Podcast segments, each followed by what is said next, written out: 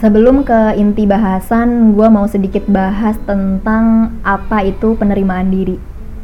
Menurut Augustinus Supratik ya, salah seorang guru besar psikologi mengungkapkan bahwa penerimaan diri merupakan kemampuan seseorang untuk menerima berbagai kelebihan dan kekurangan dirinya. Jadi dalam penerimaan diri itu butuh yang namanya kesadaran dan kemauan. Untuk apa? Untuk melihat fakta pada diri, baik itu fisik maupun psikis, dan kelebihan serta kelemahan tanpa ada kekecewaan. Ya, buat hal-hal yang udah berlalu cukup dijadikan pelajaran hidup untuk yang lebih baik ke depannya. Tidak perlu disalahkan, apalagi disesali, karena jika kita menyalahkan diri atau menyesali diri, justru itu akan membuat kita tertekan dalam hidup dan ketika kita tertekan, akhirnya kita tidak bisa menjalani hidup ini sebagaimana mestinya. Ya, proses ini tidak akan pernah selesai alias akan dilakukan di sepanjang hidup kita ya. Kita harus belajar untuk berhenti berhenti menilai hidup kita layaknya seorang guru yang menilai hasil ujian sekolah. Ya, pokoknya harus benar dan sesuai kunci jawaban gitu. Kenapa? Karena akan banyak kesalahan dan kegagalan dalam hidup yang bakal kita lakukan. Ya mungkin gak harus hari ini, bisa jadi besok, minggu depan, tahun depan, dan seterusnya. Cara kita untuk bertahan ya dengan menerima diri sepenuhnya, jadi gue mau berbagi sepenggal kisah. Kisah hidup gue tentang penerimaan diri. Yaitu episode tentang kuliah. Karena ini masih terbilang belum basi kan ya. Yang mana kuliah adalah pijakan awal untuk kita mengenal dunia yang sesungguhnya. Dan itu bukan hal yang mudah. Butuh perjuangan, ada yang bimbel, ada yang belajar online, ikut tryout, daftar sana sini ya. Pokoknya kalau yang denger ini anak kuliahan atau yang Ronin ya pasti tahu lah ya pahit getirnya. Oke, jadi gue ini kan tipe yang visioner. Pokoknya segala sesuatu itu harus tertata sedemikian rupa.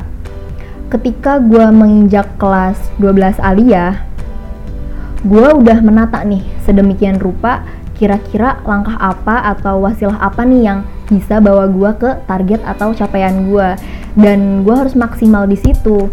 Juga hambatan apa yang bisa menghambat gue ke sana ya harus diminimalisir. Singkat cerita gue udah sampai pada tahapan realisasi. Gue lebih rajin ibadah doa gue tiap sujud apalagi tahajud cuman satu pokoknya masuk ke sana. Ya gue nyari teman yang bisa diajak berproses bersama. Kalau kalian tahu gue itu dulu ambis banget. Jadi gue sama Pia salah satu temen gue dalam berproses yang nemenin gue di akhir masa putih abu. Ya terus finally target gue ini yang satu ini tidak tercapai. Itu yang perlu digarisbawahi ya padahal gue udah mikir nanti gue mau gimana di perkuliahan dan sebagainya. Terus gue keterimanya di Universitas Islam Negeri Sunan Kalijaga Yogyakarta. Ya aslinya gue lapang-lapang aja ya. Toh jurusannya sesuai dengan bakat dan passion gue yang ranahnya emang ke kesejahteraan sosial. Kalau gue sekarang tidak menerima diri mungkin gue sekarang benci sama diri gue seharusnya gue usaha lebih keras. Seharusnya gue gak usah main pas dulu. Dan kata seharusnya seharusnya seharusnya yang lain. Atau gue bilang ke diri gue kayak gini andai aja dulu gue gini pasti gak bakal nih kayak gini. Ya tapi kalau gue tidak keep moving forward ya gue bakal stuck di situ aja. Meratapi dan meratapi. Akhirnya gue pun mikir berusaha melihat dari sisi yang lain Allah mau gue jadi pribadi yang seperti apa, Allah mau ngasih hikmah apa, dan pertanyaan-pertanyaan lainnya yang muter-muter di pikiran gue. Kerjaannya cuma merenung, merenung, dan merenung untuk mencari jawaban dari pertanyaan gue. Dan satu persatu pertanyaan itu terjawab, dan gue yakin semua itu akan terjawab suatu saat nanti.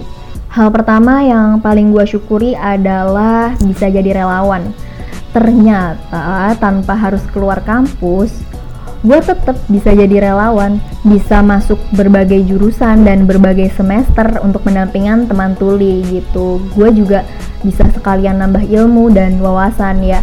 FYI aja, gue itu salah satu relawan difabel yang mana berkontribusi membantu teman-teman difabel dalam proses pembelajaran kuliah mereka dan tidak menjamin kalau gue keterimanya di kampus lain karena belum semua kampus menerapkan sistem kampus inklusif ya. Hal itu yang nggak kepikiran sama sekali dalam hidup gue sebelumnya. Yang kedua gue bisa melek isu-isu tentang disabilitas.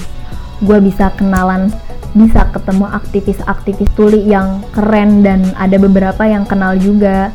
Bisa masuk ke dunia mereka yang belum tentu semua orang bisa.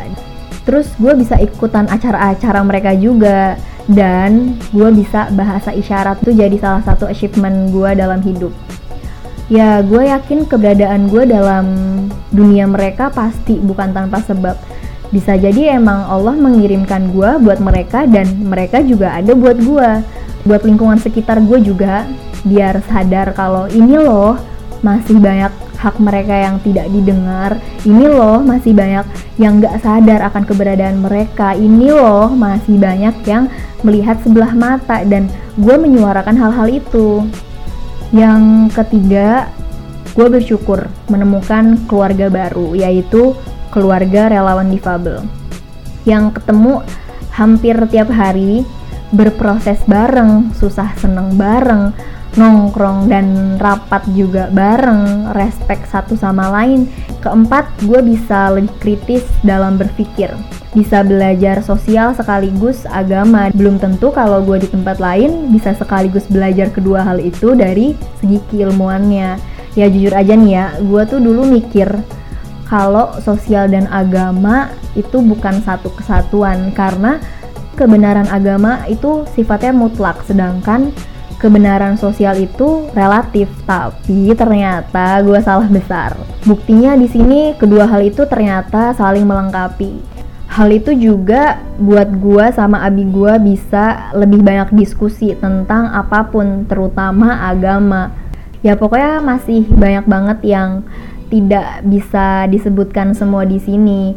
Gue percaya bahwa yang terjadi sekarang berarti ya terbaik buat gue dan orang-orang yang bersinggungan sekarang pun pasti bukan tanpa sebab. Mungkin berpengaruh dalam episode kehidupan gue selanjutnya. Begitu juga dengan kalian. Pasti semua ini bukan sebatas kebetulan karena yang kita anggap kebetulan itu ya sejatinya kesengajaan sang pencipta. Gue paham kalau setiap orang pasti akan berhasil meraih mimpinya, tapi tidak semua sesuai dengan cara yang lu mau. Bisa jadi tidak semua juga dengan cara yang mereka mau dan bisa jadi tidak dengan cara yang manusia mau. Tidak selamanya hidup kita ini tentang mengejar kesempurnaan karena nobody is perfect dan yang perlu ditekankan adalah we have a different starting point from person to person. Karena sepenting apa pun support keluarga lu, temen lu, sahabat lu, sampai pasangan lu, itu ya cuman pemeran sampingan hakikatnya hidup ini lu yang jalanin, lu yang paling tahu diri lu dan semua balik lagi ke lu. Jadi ya harus belajar untuk terus menerima diri. Ya mungkin cukup sekian sepenggal bahasan tentang perspektif gua dalam penerimaan diri. Sampai jumpa di perspektif Vivi Anik selanjutnya. See you.